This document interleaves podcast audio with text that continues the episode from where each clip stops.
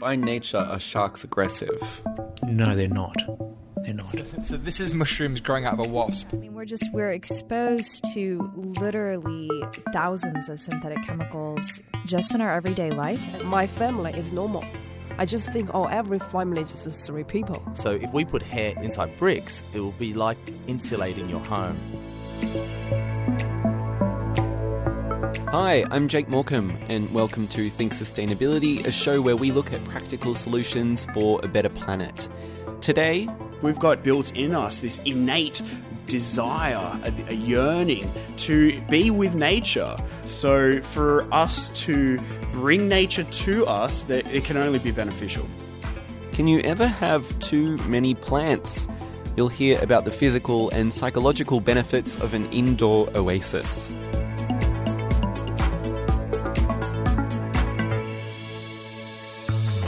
Where will you live when you're 65? Or perhaps you're retiring now and thinking about your options. Well, would you ever consider co housing? Cooperative living has come a long way since the hippie communes of the 1960s, and it's a choice that's not only good for social well being, but could help the environment too. Shane Anderson has this story.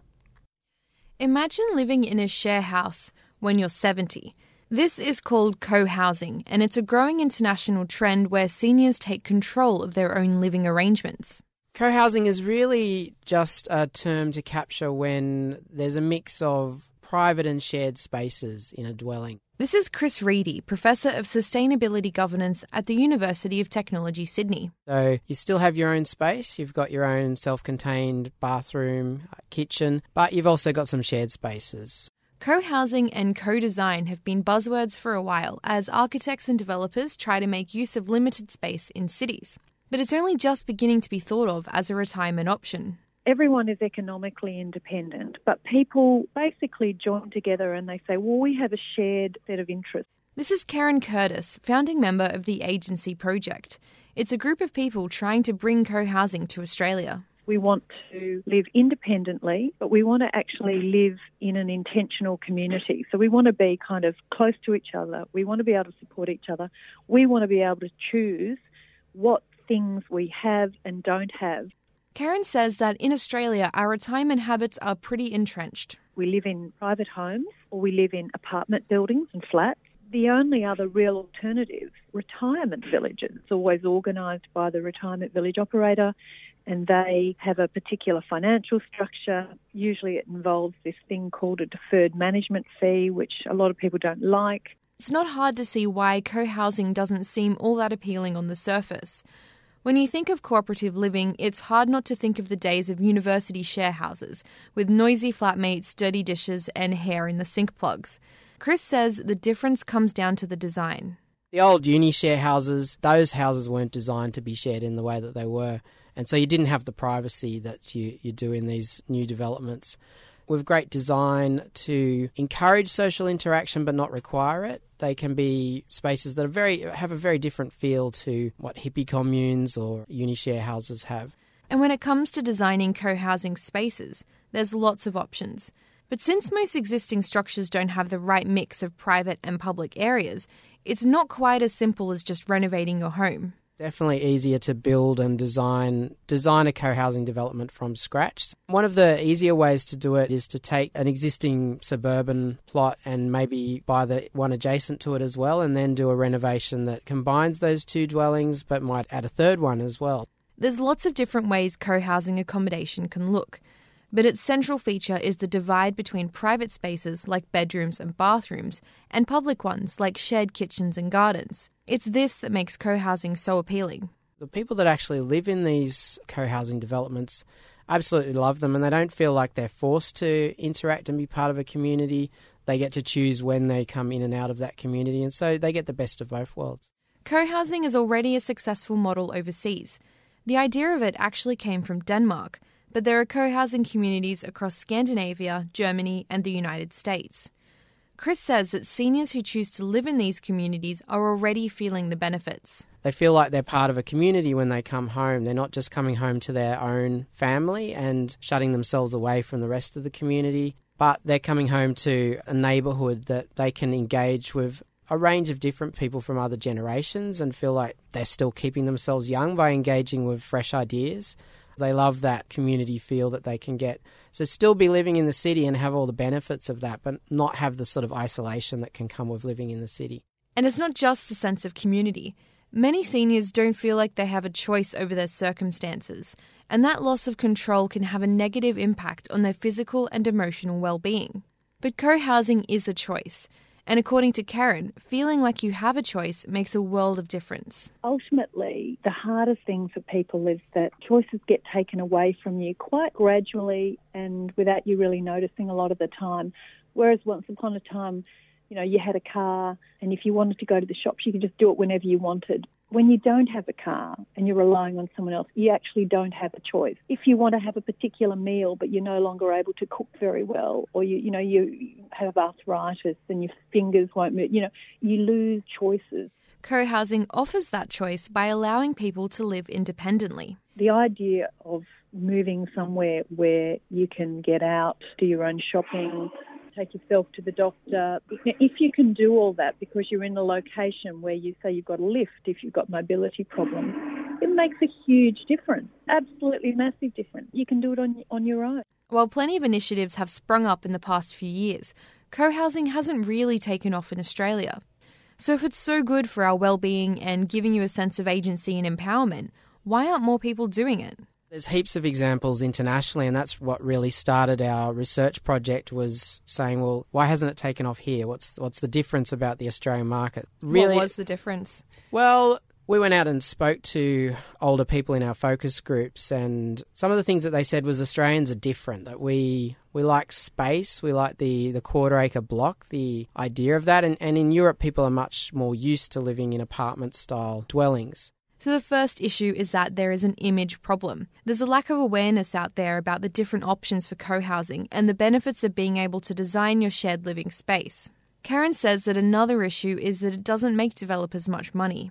Usually, it will be a developer or a retirement village operator acting as a developer who comes in and says, I'm going to build this environment and there'll be, you know, 120 units and then there'll be a, a club room and there'll be a swimming pool and there'll be all these things what we're looking at doing is actually having shared ownership so that you cut out the developer. This is also compounded by the rising cost of land and housing affordability, especially in the city and near transport hubs.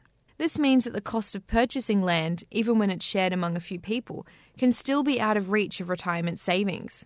Chris says that the sheer cost of housing is giving for profit developers the edge. It is difficult to secure the land in Sydney when you're up against developers that are developing in the conventional way and looking to make the most profit out of that. But while co housing is slow to take off in Australia, initiatives like the Agency Project are hoping to create the scaffolding to build spaces where seniors can live the way they want to. So we're kind of feeling our way, and we hope that if we can kind of feel our way and, and learn from some of the other experiences overseas and also around Australia with this exact same challenge, and not necessarily just for older people, there's lots of younger people and families and all sorts of age groups who can see the benefits of co housing. Karen Curtis, founding member of the Agency Project, speaking to Shane Anderson. What do you do when your job is taken by a robot? Where does all your e waste go? How do you split your digital assets when you break up with your partner? This is Think Digital Futures. Each week, an exploration of the moral and mind boggling questions that face us in the digital age. You can listen on your favourite podcast app. Just search for Think Digital Futures. You're listening to Think Sustainability on 2SER. I'm Jake Morecambe. Now, on this show, we've looked at a number of ways that we can divert organic waste from going to landfill and utilize its properties more sustainably. Whether that be recycling plastics, throwing your food scraps into your compost, or using wasted organics to remediate degraded land. But what about turning this waste into industrial sugars? Ken Richards is the CEO of Leaf Resources, who are focused on crafting sustainable industrial products from plant biomass. And Ken can explain that in a little more detail. And if you think of Mother Nature, that's where oil started. Over millions of years, it's been compressed with pressure and temperature and turned into oil. But we have a process to take that plant material, that biomass today, break it down to its component parts cheaply and effectively, and then get to what are called cellulosic sugars. So every piece of plant material has cellulose in it. And cellulose is the most common organic material on the planet. Every morning when you read your paper, paper is cellulose. You put your shirt on, cotton is cellulose. It's out there in huge abundance. But unlocking it from the plant is tricky. That's what we do. Cellulose is a multiple sugar molecule. Two sugar molecules joined together. We can break that bond and we get to a sugar platform. Man's oldest industrial activity is fermentation, beer making, wine making, sugars with yeast into alcohol. Once we've made our sugars, we then use a fermentation process where various different bacteria, yeasts, take those through to other chemicals. From biomass, you can make virtually every petroleum based chemical that is there. And when you think about those origins, it makes sense. Where are you getting this plant biomass? So we can use virtually any form of plant biomass. We've done testing at tonnes per day on hardwoods, so wood chip, or, or even better, waste wood after it's been through a sawmill, etc. We've done it on agricultural waste, so sugarcane after it's been processed, empty fruit bunch from palm oil, which literally lies on the side of the road and gets burnt to get rid of it, rice husk after it's been through the rice mill. We've actually got an MOU with a company in Europe where the wheat straw they've used to grow mushrooms in that's currently going to landfill, we could utilise as a, as a source. So we can virtually use any agricultural waste. We like it that it's part of a process, so someone else is paid to pick it up and bring it to a, a mill, and then we can have it already aggregated at the mill. Right. So where are these mills? Are there multiple? Or? Uh, we're pre-commercialisation, so we're we have a number of options for potential sites, but Malaysia is where we're working our hardest. If you think about plant material, it grows fastest in equatorial regions. It's a great source, lots and lots of biomass, and it's just a very strong place to be. In many ways, we're waste scavengers, hmm. waste recyclers. Our main process actually uses glycerol as the main reagent. What's glycerol? So, glycerol is a benign chemical, it's biodegradable. It's a substance that, for a variety of reasons, and I, I won't get into the chemistry, helps the reaction, keeps the temperature and pressure down in breaking down this biomass, and allows us to do it economically to compete with petroleum. We've proven at independent places to get 25% more sugar than any other process in the world out of the biomass. Normally, when you do something like that, there's a cost to it, and it's your reagent. And glycerol is our reagent. But we actually get raw glycerol at a cheap price. We use it in our process, and when we recover it, we're recovering it at a higher purity, and we can sell it for a profit. Right. And, we, and we recover 95% of it. It's not consumed in the reaction. It aids, it abets, it does really good things in the reaction, but it's not consumed. So what drives our economics is actually the glycerol delivering a better physical performance, 25% more sugars, but a better economical performance because we can recover, as a good waste recycler does, and sell it at a profit. The big bottleneck in replacing petroleum is that no one is producing cheap, clean, clean sugars. So where we need to get into business, and that will help expand this whole area. Everyone's waiting for someone to deliver the feedstock for the production of these renewable chemicals. The major chemical companies have stated goals of 25% of their chemicals to be renewable by 2025. They're probably not going to hit it because this bottleneck of taking plentiful biomass into useful cellulosic sugars hasn't been solved. What's the alternative? Where are people getting these equivalent cellulosic sugars at the moment? There's, there's other rival processes out there that can produce cellulosic sugars they're more suitable for turning into biofuels and, and, ethanol than higher price, better value chemicals. You can buy the sort of sugar we make. Uh, it's called DE95 on a commodity standard. You can buy it. So there are other sources of it out there. But because biomass is such a cheap input, because glycerol is a cheap input, the big advantage in making it from biomass is the plants we've used have grown today, taken carbon from the atmosphere today. So there's a big carbon saving doing a biosuccinic acid. This cellulosic sugar, is it literally like a sugary, grainy It thing? is, but it's not like the sucrose we get from the sugar mills, which is crystallized. So this sugar doesn't crystallize. Um, there's many sugars in the world, by the way, but this is an industrial sugar. And what does that look like? A liquid. Liquid. Pretty clear liquid. Right. Is there a demand for clean supply chains when it comes to this regard? You're obviously you've been working in this space for how long now? Uh, we lodged our patents in uh, 2014, so Right. we've been there for almost and a bit before that. So we've been there for four years. There's a massive demand, provided you go back to my caveats. You have to hit price points and performance. No one will pay a premium for all the lovely things we can deliver. You actually have to be economical.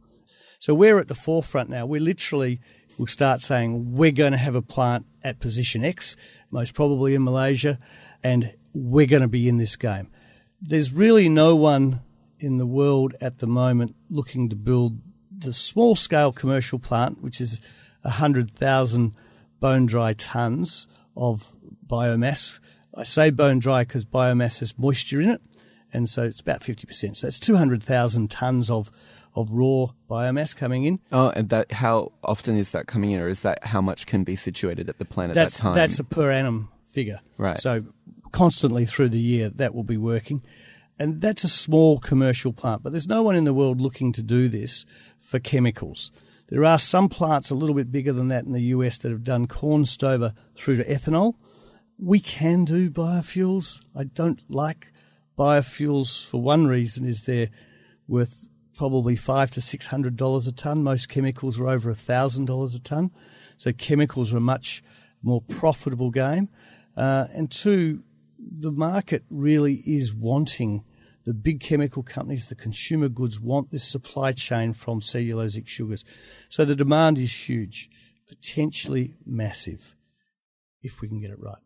And how do you imagine getting to that point? What do you need to do to get there? So we're very close. We've got a lot of um, negotiations happening now in Malaysia. We're very close. Malaysia, as I said earlier, has got a great amount of biomass. That's our raw feedstock. It also has a very strong biodiesel industry, so the glycerol we need is there. And so our two raw ingredients are there. We have good relationships with the Malaysian government talking about various ways they can help us get established. And so we're very close to looking at a plant in Malaysia which will start this whole game rolling along and producing an actual product. Ken Richards, CEO of Leaf Resources. Whether or not you're an adamant gardener or admirer of greenery, the physical and psychological benefits of indoor plants are crystal clear.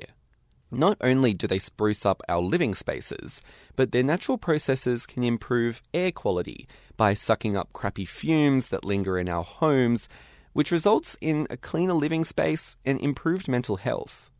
Peter Irga from the School of Life Sciences at the University of Technology, Sydney, is part of a research network looking at exactly how, and in particular indoor plants, are significantly improving air quality and where best they be utilised in the future.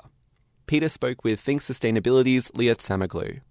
Very interestingly, we started doing this work about 20 years ago, but before us, NASA actually came up with the concept. They wanted to introduce plants into some of their space uh, ships, and if we ever leave Earth, we're going to have to try to incorporate plants in those uh, space modules. And when they were trying to, you know, grow crops and increase oxygen in their spaceships, they, they were met with varying levels of success. But what they noticed was decreased levels of volatile organic compounds. Now, these volatile organic compounds tend to be carcinogenic, endocrine disruptors. It's that new car smell you smell. People love that new car smell, but it's actually very carcinogenic. And it was being off gassed by a lot of the materials within the spaceship. And also the uh, glues that they use, and you can understand. We've actually latched onto that concept and brought that into our indoor environments that we have here on Earth. A lot of the materials we have off gas, a lot of these volatile organic compounds, and we're noticing that buildings are becoming more sealed, much like these space modules. So we're seeing, well, we're creating these sealed systems, and much like NASA back, you know, in the 1970s, we may have an opportunity to introduce plants in these indoor environments as well. What are some of these carcinogenic materials that might be found around the home or in, in an office? Yeah, so we're looking at um, like fiber boards, those cheap plastic materials, benzene, toluene, ethylbenzene, xylene. They're the bad ones. We call them the BTEXs, but also formaldehydes. Basically, if you can smell it and it smells like plastic, it's not doing you too well. I remember I was living in an old terrace house about a year ago, and I noticed there was mold on the walls, Yes. that sort of thing. What are some of those sorts of pollutants in the air?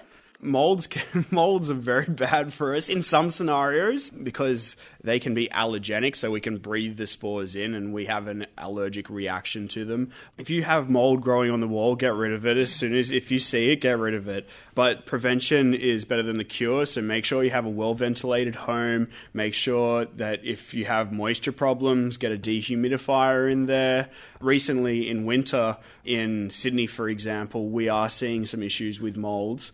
Now, back on uh, if plants can have an influence on that, I'm not entirely sure. There were some concerns if we put plants in the indoor environment that we could increase fungal spores because you know a lot of fungi are saprophytic, uh, which means they grow on decaying material, which could exist within the soil, um, and that does not appear to be the case. We did a year-long study with plants in indoor en- environments.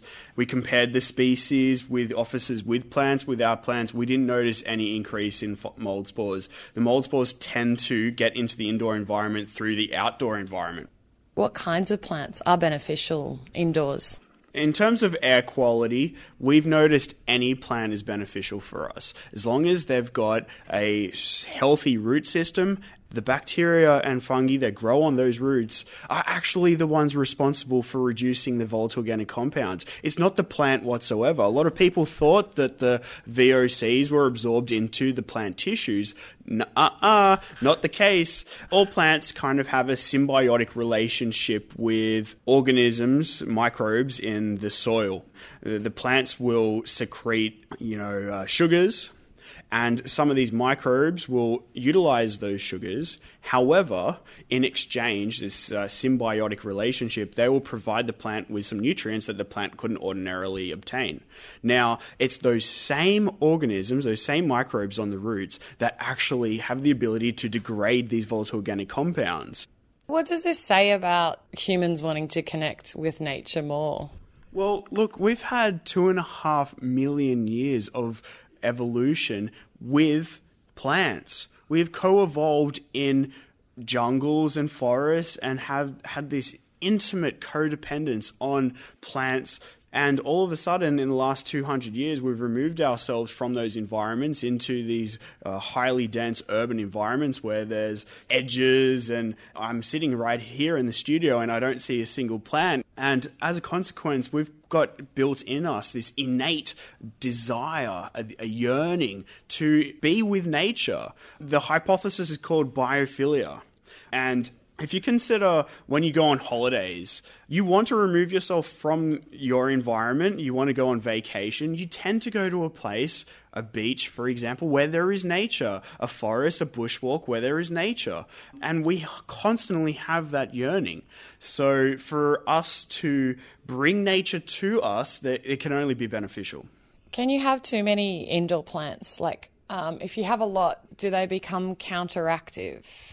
No, no, because if, I wouldn't say counteractive, they may compete against each other, but that's only beneficial for us. No, more is better because the more plants you have, the less air pollutants you have, the better you'll feel. Um, and in fact, we're moving into um, working on green walls. So you're talking about green interior walls. Yeah, absolutely. Well, exterior, interior, either way. Green walls, I think, are the way of the future. In urban environments, we're running out of space to introduce parks, and especially um, in the Australian property scene, you, we're seeing parklands getting torn up to put apartments. And uh, these more urban environments we have, it's, it's all these impervious, flat scenarios. So we're looking at green walls as a way of introducing greenery to environments that previously don't have greenery. Tell me more about these green walls and what you're doing with them. If we have them on the side of buildings or even indoors, if we have um, the air intake of a building pull the air through a green wall, pre filter the air going into a building, all of the air within that building would be purified. We have already a few buildings already in Sydney and Melbourne that have adopted the technology. We're also excited to introduce this technology to um, some infrastructure projects that people are concerned with air pollutants. For example, imagine this a car tunnel, for example, a transit tunnel that's lined with green walls either side of it. You know, there's a lot of particles in there, a lot of gases flowing through there, and we're pulling those air pollutants out as opposed to a exhaust stack where it's concentrated and moves into a neighborhood. We can't have that. Peter Irga, Research Assistant from the School of Life Sciences at the University of Technology Sydney, speaking to Leah Samaglu.